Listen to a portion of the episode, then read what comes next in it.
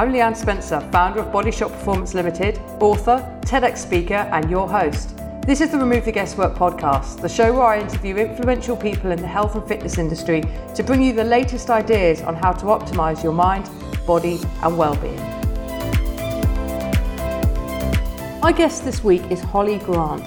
Holly is an award-winning Pilates instructor and personal trainer She's the owner of a London studio called Pilates PT, which you can find online at www.pilatespt.co.uk. And she's also the creator of the Model Method training program, which we talk about in this episode.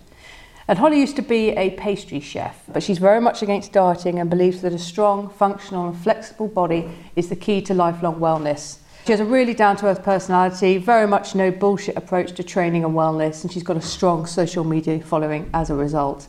She's a contributing fitness writer for Psychologies magazine and a global brand ambassador for Sweaty Betty. So enjoy this episode. If you've got any questions or feedback on anything that Holly and I talk about, you can contact me at Leanne, L E A N N E, at bodyshotperformance.com and everything we discuss, including my TED talk, which is about why fitness is more important than weight. And I think this is a kind of big theme of this episode will all be found in the show notes. Enjoy the episode. Holly Grant, welcome to the show. Thank you for having me on. Yeah, it's a pleasure. I really appreciate your time. And what I'd love to talk about is fundamentally around the challenges that women face with fitness, with strength, and maybe we can bust some myths around that as we go. But let's start with your philosophies and what you do. Just talk to us a bit about that, please, and introduce yourself. Sure. So I'm Holly Grant.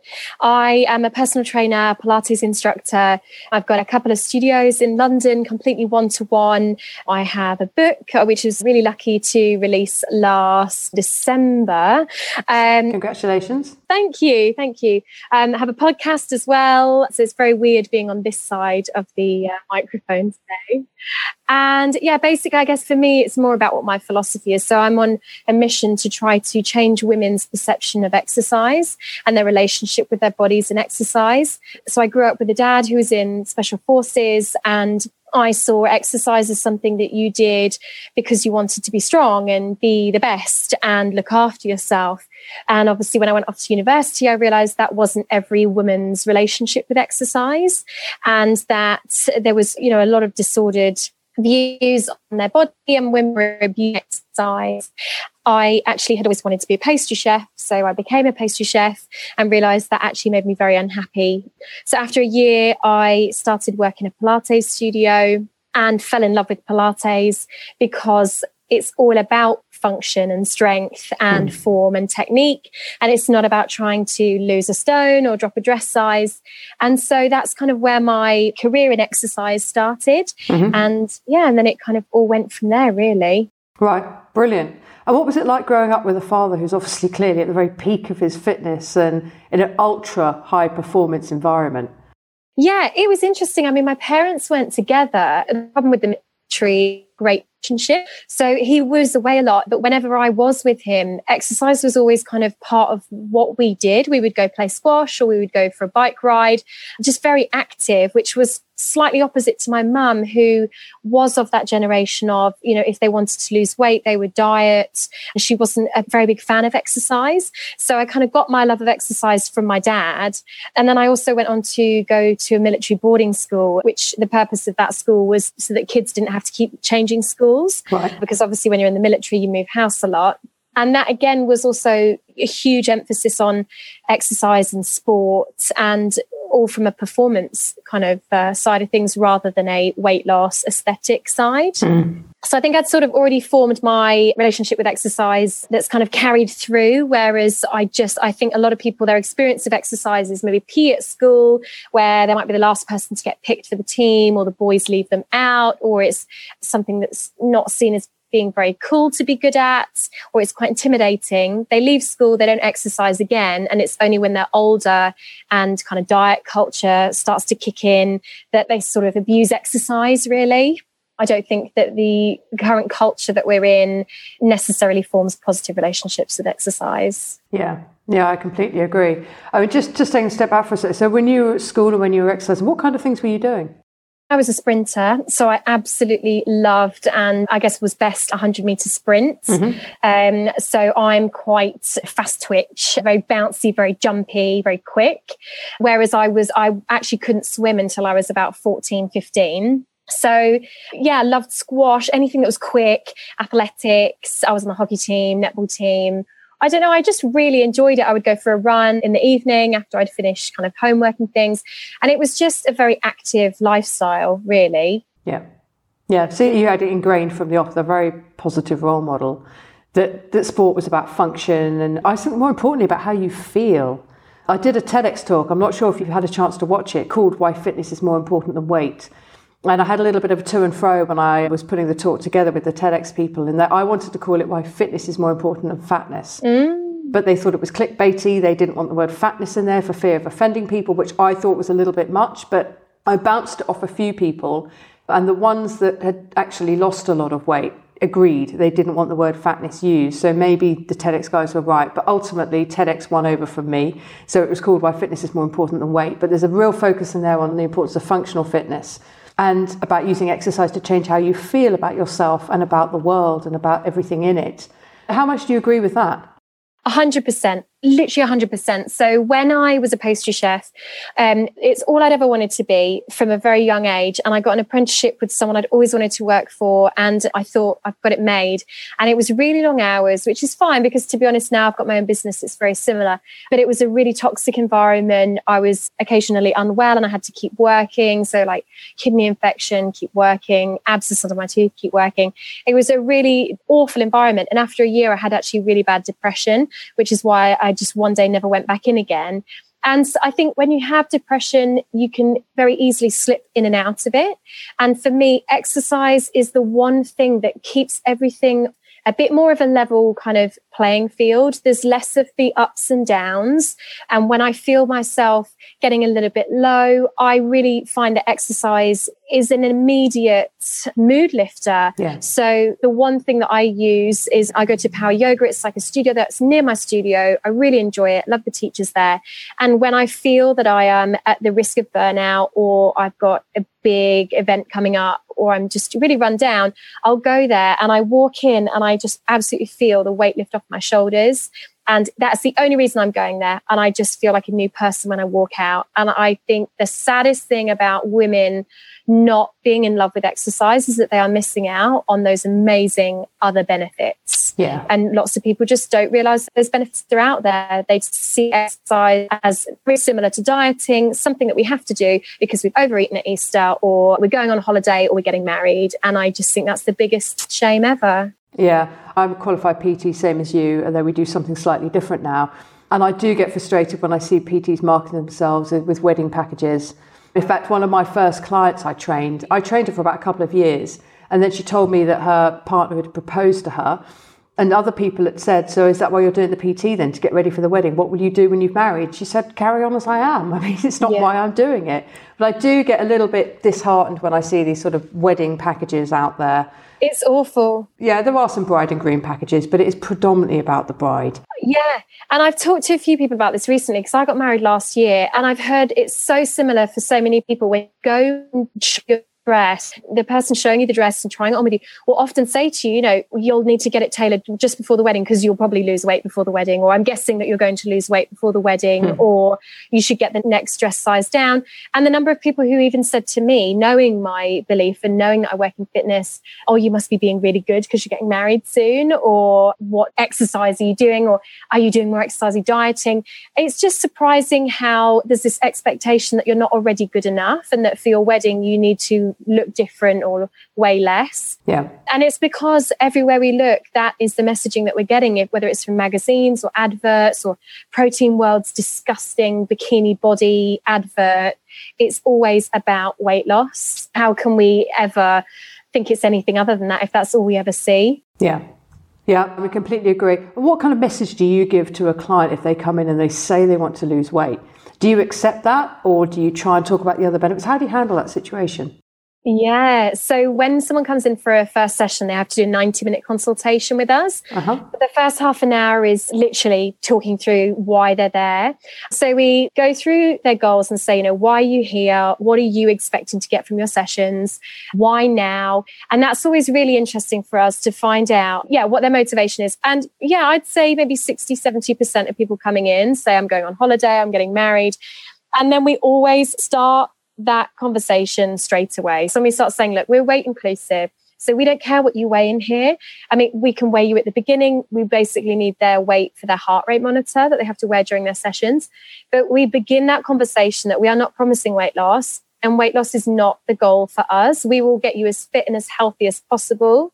Weight loss may well be a positive side effect if there is weight to be lost, trying to reframe it. We have lots of techniques in the studio. So on the wall, we have a whiteboard with little Polaroid shots of all the clients, and we do benchmarking exercises. So kind of like fitness tests that they do each time, each session. And we put it on the board, their PB. So some people are motivated by trying to beat other people. Some people like to beat themselves.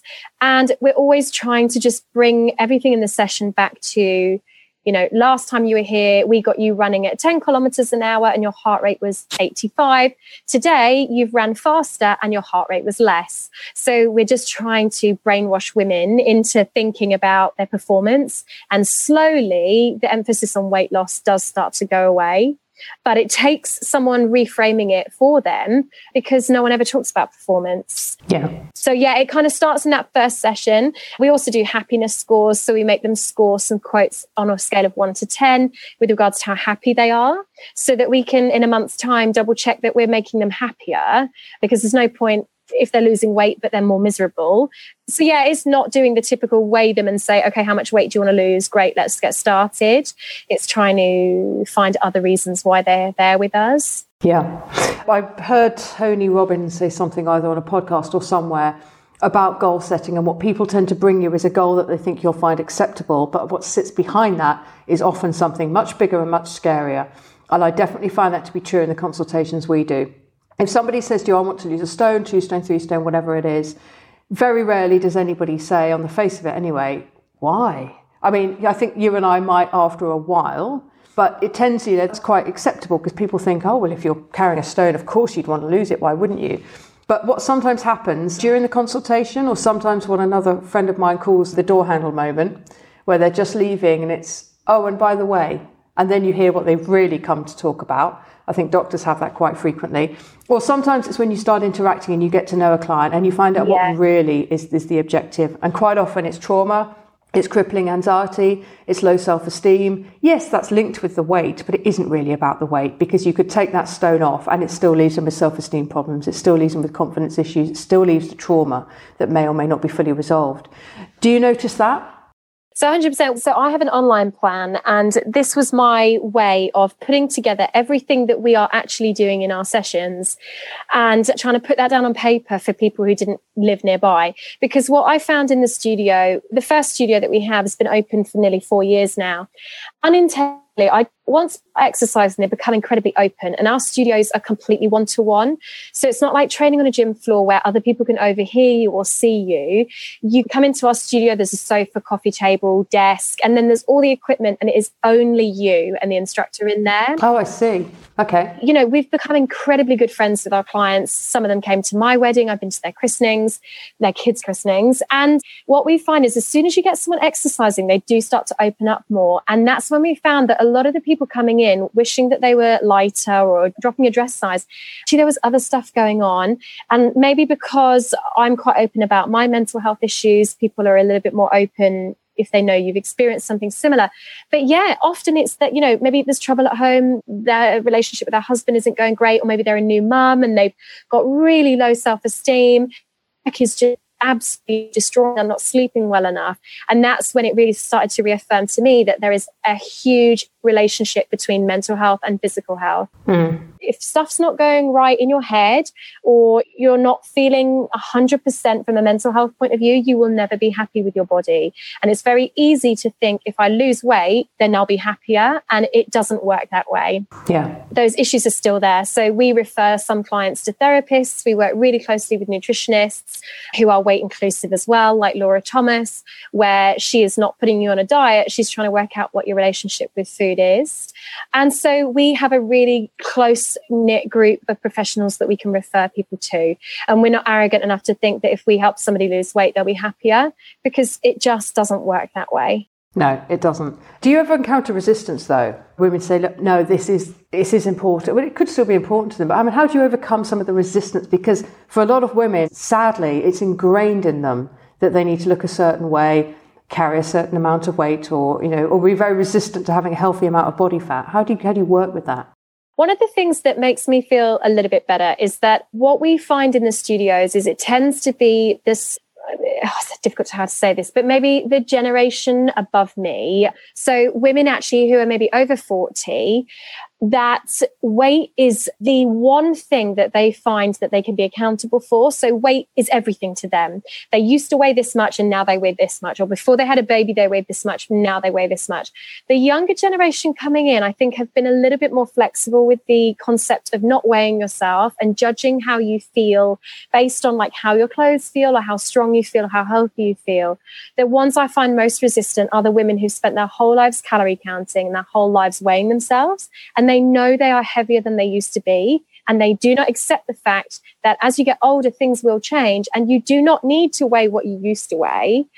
I find they're the most resistant. And so, yeah, there are clients where, you know, it doesn't matter how many times we try and say to them, look, when you first came here, you couldn't jump on the box and now you're doing 30 box jumps in a minute. Yeah. That's fantastic. And they're like, yeah, I don't care. I don't seem to be losing any weight. And, you know, you have to work out when to pick your battles. And I just have to sit back and think, you know what? Okay, as much as I might not be able to change their perception of their body, at least I'm making them healthier and reducing their risk of diabetes and cardiovascular disease. And you can't win them all.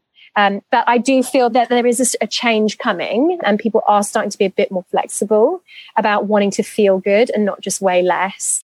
Yeah, there's some good campaigns around with the Girls Gone Strong and some This Girl Can and various other things. This Girl Can. Did you have some involvement in the Girls Gone Strong campaign? No, no. no. Okay. I've not even heard of that. I've heard of This Girl Can, yep. which I think is just amazing. I think there needs to be more photos out there and more images of what exercise actually looks like rather than the photos that advertising companies would have us think exercise looks like. But yeah, I think it's great that there are campaigns working on that right now. Yeah. Let's smash a few myths around exercise because there are many of them in abound. And two of the ones I come across is, which I'm sure you do as well, lifting weights makes women bulky. Muscle weighs more than fat. Of course, it doesn't. A pound is a pound. Muscle is simply denser. Yeah. I mean, smash the one about women getting bulky for me. Yeah, so that's one thing I come up against a lot. I was born with a body very similar to my dad. So I've got very broad shoulders and I've got quite a muscly body. And I love that because I can throw things around and jump and, you know, I very rarely get injured. But what I often find with clients when they come and you know, I say, "What is it that you want?" And they'll say to me, "Yeah, I want to be strong."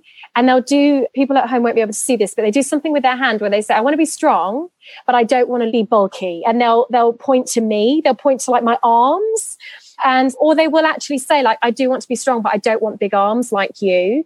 And I find that a really interesting conversation because I don't know where that perception of being muscly or being bulky is necessarily a bad thing, but also it's genetics. Like I've been born like this and I will always look like this. And it doesn't necessarily represent how strong you are. But it just isn't, isn't really true. So there's a difference in testosterone levels between men and women. And one thing I try and say to clients is the images, when I say to them, you won't get massive by lifting weights. And they say, what about those images of female bodybuilders?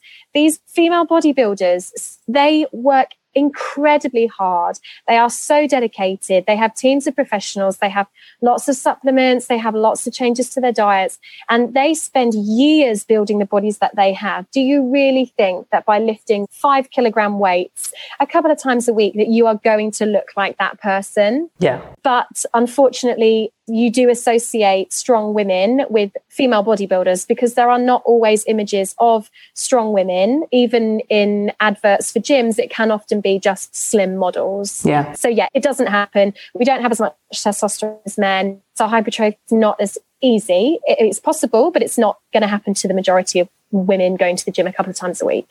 We've definitely got to get rid of that image of beauty being slim and not strong. And I think there is a movement towards that. Which is really encouraging to see. But equally, there is a long way to go. And I think some of it's generational, as you say. But what are the other challenges you think women face, let's say from society's expectations or, or the media, which propounds that kind of expectation that women should look a certain way and be judged on how we look rather than what we think and say? I mean, the royal family being probably the worst example of that, where the female royals are there to be looked at and the males do the talking. And but you know that is still a great pressure in the business world for women to look a certain way.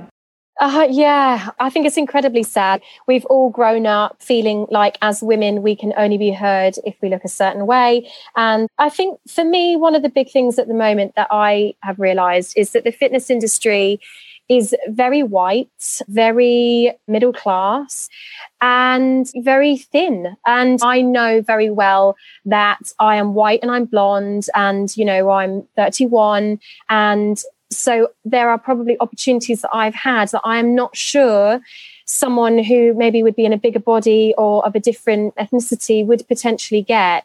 And I think that's one of the saddest things and something that we are really trying to champion at the moment, giving a voice to people from maybe from minority groups that don't get such a big say. Mm. Because even when you look at the fitness industry, what you tend to find is that men own the fitness companies or investors own the fitness companies. So we're thinking Matt Roberts, James Duigan from Bodyism, Equinox, all of those big brands, they tend to be very like male owned. The women in the fitness industry tend to be fitness influencers. Yeah. So the ones that actually have a voice tend to be the young, very pretty, blonde, white girls who maybe don't necessarily have all the qualifications or all the knowledge, but they look good on camera. And so even when you look at the fitness industry, the difference between the sexes is quite unfair. Yeah. So yeah, there's definitely if you look good in the fitness industry, then you'll probably get further, which I just think is incredibly sad. Yeah. Yeah, I do as well. My favourite thing, you were talking about your yoga class, and my favourite thing at the moment is Psycle. Have you been to Psycle? Oh, yeah. I absolutely love it. It's like you're at a rave. But it, it, does make me laugh. So I go there, I have my hair in a top knot. Yeah. Because it's long at the top and short at the sides for the benefit of people who can't see me. Hair in a top knot, which always gets funny looks, which I don't understand. It's scraped up, it's out of my face. I mean, what's. It's so practical. It's very practical. and I wear a loose technical t shirt. I'm not super loose, but. And some shorts, some cycling shorts, because I'm there to get on a bike and cycle. And apart from anything else, Psycle's in the dark. Yeah. But there's often, it attracts a certain type of athlete who goes there, and it's a little bit about the look. Um, that's not a Psycle yeah. thing; it's just who it attracts. Yeah, and I do find that funny because exercise really. What does it matter what you wear? It's you know, you're there to go out and do a job. But same for the boxing gym I go to. I'm there, I'm in there, I do a job and I come back out again. It's just not about how you look. But then there's not much about me that's really about looks and appearances. I'm just not really about that. Okay, let's just talk a little bit about in the last five minutes or so about your routines, what kind of stuff you like doing. So you mentioned mental health. It would be interesting actually just to discuss what you do to stay on an even keel with your mental health. Yeah. So for me, one of the things I think that everyone should do is we see that there's one fad after another. So I always say Tracy down the pub might say to you like, "Oh, I've just started doing boxing and I found that you know it's made my arms amazing. I've lost loads of weight." And so everyone else who's listening into that thinks, "Oh, I'll go do boxing then because then I'll look like her." Whereas actually, I quite literally on the day decide what am I in the mood for. Mm-hmm. So like I said if I'm feeling really overwhelmed or really stressed I'll go to yoga because I find that especially in power yoga where it is quite fast so it matches my personality where I like to be like go, go, go. That's all I can think about in the yoga. So I can't think about work because otherwise I won't keep up with everybody else. And I come out a different person. If I've got energy to burn, feeling kind of stuck in the house all day working, then I'll go for a run and burn off some steam. If my back is hurting because I've got quite a bad back, then I'll make sure I do some Pilates. And that's why I think women should try as many different types of exercise as possible. Bouldering and rock climbing, my absolute favorite when I get the chance. It's like a real luxury for me if I get to go there because you feel so strong. You're doing problem solving. Everyone is very sociable there. Yeah. And that you'll be halfway up a wall and you'll think, oh shit, I'm stuck. And someone will say to you, oh, by your right foot, by your right knee, go up a bit, up a bit. And it's so sociable. And again, it's all about function and performance. Um, so I think it's throwing yourself out there, trying as many different things as possible, and not feeling like I'm going to go to Psycle five days a week for the rest of the month. That's my challenge. Yeah. It's deciding on the day, what am I in the mood for? If you don't want to go spinning, uh, go spinning. It's too and sit for an hour if you're dreading going. But find something that maybe you do want to do, even if it's gardening or taking the dog for a walk.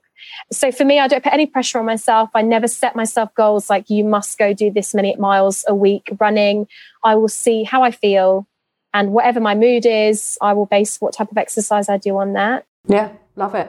I want to talk a bit about consistency, which for me is having non negotiables. So I've got three non negotiables. That's three pieces of exercise a week, two boxing sessions, and one, one cycle.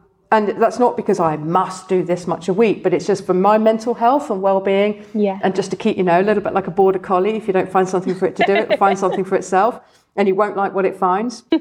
so I've got that's what I've got to do, and that's why I keep they're my non-negotiables. In between that, I'm training for the marathon. I'll do a long run every two weeks just because I've got that base fitness. I'm just not pounding the pavements three times a week. Yeah. I'll just do the long runs. I'm running in fancy dress as Dame Edna Everage, so I'm not going quickly. so I don't need to, you know, a run every fortnight, a long run. There's no pressure. Yeah, it does the job. But for me, that's consistency. And then I'll layer in other things around that according to how I'm feeling, putting a lot of emphasis on recovery, not just the sympathetic stuff, the parasympathetic stuff. What's your kind of key to consistency for you? Oh, it's a tricky one because in some ways I slightly preach the opposite. I don't necessarily think we should be too goal orientated. Mm-hmm. So clients will often say to me, you know, what else should I be doing as well as coming and seeing you? And I'll say, well, if you want to boost your cardiovascular fitness, if that's what your goal is, then maybe you could try going out for a run. And then they'll say to me, how far should I run? And I'll say, well, instead of giving yourself like a specific distance you have to run, why don't you say to yourself, you know, I'm going to go out for half an hour and I'm going to run when I'm able to and then walk when I'm feeling a little bit too tired or panicking and then run again and just kind of go out for half an hour and see how far you get. And then maybe next time you go out, see if you manage to go a bit further. Because one thing I'm seeing is people using their fitness trackers to almost as like another stick to beat themselves with. Like, I must run faster, I must run further. I agree. And people not having recovery or doing exercise every single day. Like, I must go to the gym five times a week. And it's almost as all or nothing. So for me, it's more being in tune with my mental health and knowing when I have left it too long but I think people like to have some sorts of guidance or accountability, knowing that if I say to them, you know, don't put any pressure on yourself, just go when you feel like it, that might mean for them never going. So I think it's finding that balance, isn't it? I think your idea is great three a week yeah. and then fitting other stuff in around that, but making sure there's no pressure if you don't manage to go to one of those. Yeah. And not beating yourself with yet another stick. Yeah. And I think our different approaches kind of made the point that it's very personal. That's the personal and personal trainer my business is very much about personalization. It's don't worry about what worked for Holly or what worked for me. Do what works for you. Finding the balance between being over generous to yourself and being over disciplined. Yeah. Interesting point you make about trackers. I normally wear a device called the Oura ring on this finger here, on the fourth finger of my right hand. And for various reasons, I've just taken it off for a week, partly because a knuckle was swelling and it was difficult to get on and off to charge it. So I've taken it off for the week, and I can tell you it's really liberating. I'm not tracking my sleep anymore. I know, I know I woke up this morning and it wasn't the best night's sleep. I don't need to know what percentage was REM and deep. I do find that information useful normally. It tells me my HRV, which is a great measure of recovery. But I'm just without it for a week. And when we finish recording, I'm just going to jump on Facebook Live and do a little piece about the joys of not having wearable tech on me. Because I do, it's so funny. You see people running in circles, checking, you know, to make it up to five miles, don't you? Looking at a Garmin. And people can get a bit bent out of shape and obsessed with that data. Yeah. And sometimes it's nice to just, particularly with running, I don't run with a tracker anymore. And if I'm running a race, I can tell from the paces how I'm doing, or I just run as fast as I can run in that moment. Yeah. And put the brakes on if I need to. I mean, it is much more liberating, particularly for running. Yeah. And I think that one thing we're not always great at is thinking about how we feel. We rely on lots of other things to tell us that, like the activity trackers or the sleep trackers. And, you know, in the studio, we have people wearing a heart rate monitor so that we can check, you know, how hard they're working. But one thing that's always very interesting and a test I do at the beginning is I get them to, let's say, do a 30 second sprint on the treadmill. And at the end of that 30 second run, I'll say, where are you on a scale of one to 10? Being that was completely easy one. And at the end of that, let me know, you know, where on your scale of one to 10 that was. And people find it really difficult to tune in with how hard they think they're working. And if you don't know how hard you're working, how can you ever know if you're working hard enough? Yeah. So I think those activity trackers, they have a place, but it should more be tuning in with how you're feeling, how tired you are, and how out of breath you are. Yeah, I agree. Let's finish on this. What's your opinion on what makes a successful health transformation? Oh, what makes it? I don't think it's anything to do with the body at all. I think even if you came in one weight and two months later you weighed exactly the same, for me, it's someone coming in who maybe doesn't like exercise or who has always had a negative relationship with it, and two months later saying that they genuinely look forward to coming to their sessions, or that they've gone out and done a run of their own accord, or that they missed not exercising. Hmm. And f- so for me, it's about changing someone's relationship with exercise, yeah. not necessarily changing their body. Yeah, no, I agree completely. I think obviously if you've been able to do that, you've been able to help them tap into their why. And for me, it's something that you said earlier, and we ask the same. We ask three questions when we engage with somebody What's your intent? Why do you want this? And why do you want it now? And you said why now earlier on. And I think if you can identify the why now, then you can help people make that successful health transformation. I'm not crazy on the word transformation actually, but anyway, I've used it. Yeah. but we know what I mean. It's helping them to feel happy about themselves. Yeah. To connect with exercise in a pure way so they understand it's for functional fitness. It's about changing how you feel changing how you see the world and see your place within it. I think that's exercise, particularly for women. That's what I want to try and create for them. But Hollie, it's been really interesting talking to you, and I think there's a lot of things that we a slightly different approach maybe, which is great, mm. but very similar philosophy. So thank you very much for your time. You're welcome. Your website is pilatespt.co.uk. Yeah. I will link to that. I will link to your book as well. So you've got a book. Just tell us a bit about that. So yeah, so that's written up the training model that I created called the model method, which is like the perfect model. So it's HIIT, Pilates, and then recipes that work on nourishing the body and are not about calorie counting. There's no fat content on the page. You don't know anything about what's in them. You just know that they're nourishing recipes. Yeah, and that's on sale now as well. Okay, cool. I'll also link to your contact page on your website with social media links and to your podcast as well, which is called the Strong Not Skinny podcast. Brilliant. There we go. and I'll link to a few other things we've mentioned as well to Psycle, to my TEDx talk. Okay, cool. Well, it'd be great to keep in touch with you. Thank you very much for your time. You're welcome.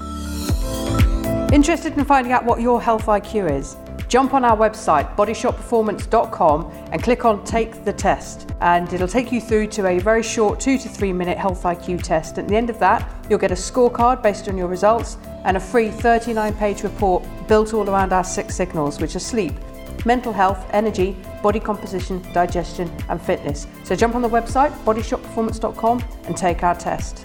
Finally, thanks for listening to this show. And if you've enjoyed what you've heard and it's added value to you, share the episode with someone you think could benefit from it. And don't forget to leave a rating, a review, and subscribe on Apple Podcasts. Thanks for listening.